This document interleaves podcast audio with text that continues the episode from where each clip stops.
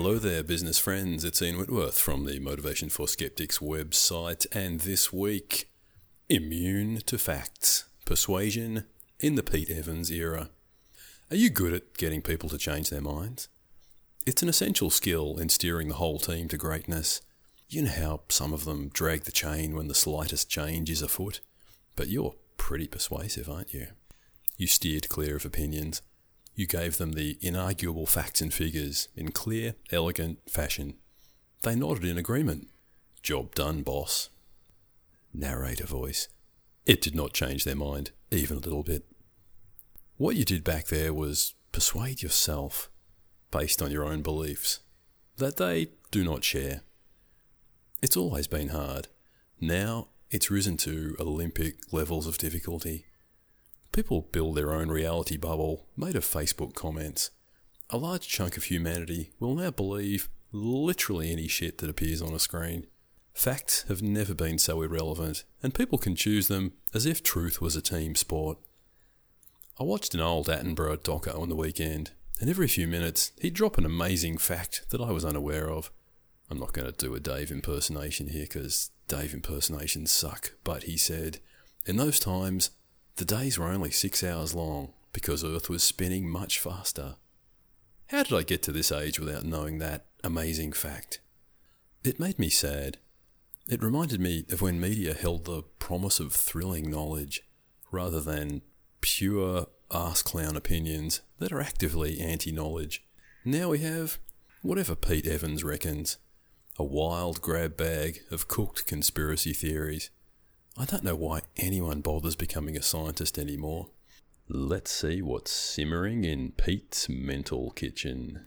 And pardon me for like describing memes off Pete's Instagram, but I'm going to give it a shot.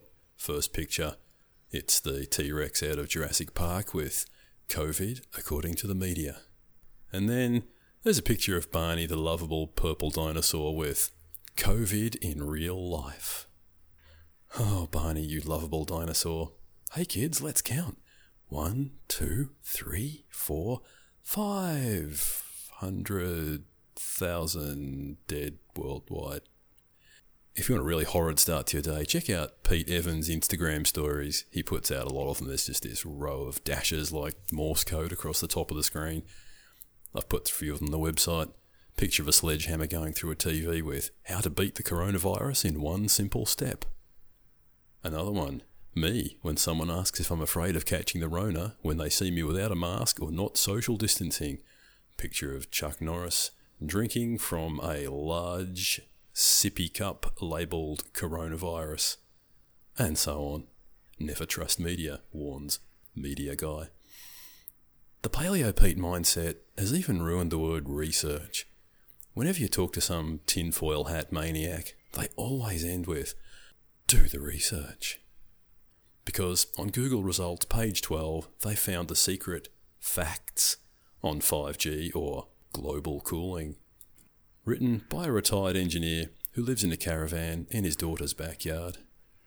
Trying to get truths to take root in this toxic topsoil is brutal work. Online or in the office, pushing your precious list of facts will likely make people cling tighter to their own nutty beliefs particularly if they belong to a group that's right into that nuttiness. It's good old confirmation bias, when all new evidence supports what you already think. The business world is made of confirmation bias. You only see good things in that new project you're desperate to get funded because you really want it. Other people make errors because they're stupid or inexperienced, while your errors are down to external factors outside your control. Your CEO commissions Big Four consultants to write reports that find what the CEO already decided. Logic has no role to play most of the time. If you want to persuade people, you'll have to work around it. Five tips. 1. Don't let them map the territory. I see friends whose time is valuable, yet they use it replying to Trump tweets as if he'd sent them a personal email earnest, crafted rebuttals like it's a high school debate, and like anyone's listening.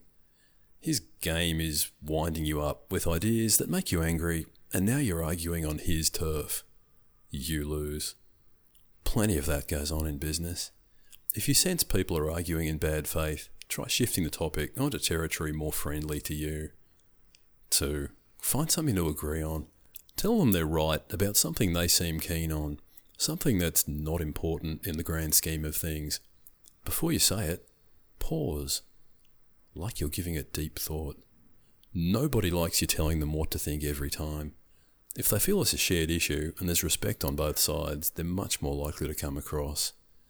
3. What's their real beef? Some bad news for the if you can't measure it, you can't manage it crowd. We sometimes get staff disgruntled because they're overworked compared to others. Okay, that was last year when we were flat out. Now we dream of those problems. So we pull out spreadsheets with hard numbers, proving they were in fact working less than others. Is their response ever, Oh, I was wrong, sorry? No, it's always something like, While those numbers seem accurate, the real evidence is in my feelings that I'm overworked. You can't just show them numbers and expect those feelings to go away. If they're unhappy, there's a reason. What are the real issues? Maybe it isn't the long hours, maybe it's the short notice and last minute changes to those work shifts. Do their hours seem long because they don't like their supervisor? Persuasion can only come through deeper questioning. There'll be unspoken issues lurking miles underground in their mental cave. These missions take time. 4. Get them on the bus earlier. Several conversations spaced out over a couple of weeks work so much better than one big one. Say you're a manager announcing a response to some kind of bad news. You've gone through the fear, acceptance, and response plan stages already. If your staff aren't aware of that bad news, they go straight into fear mode. Your prepackaged solution will get plenty of resistance as their animal instincts kick in. Let them in on the problem earlier and ask for their thoughts.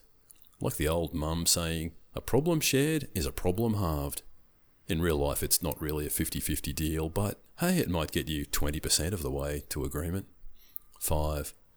All experience outside your bubble helps. A lot of advertising gets no traction because it's written by an overworked 25 year old who works till 9 pm each day.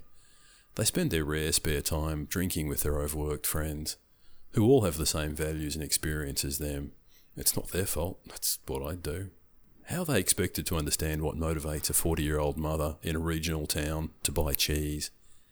Every minute you spend talking to random members of the public is a lifetime investment in your persuasion skills. Even Paleo Pete. I sat next to him on a plane once, and I ate all the bread rolls he refused. Mm-mm, carbs have never tasted so good.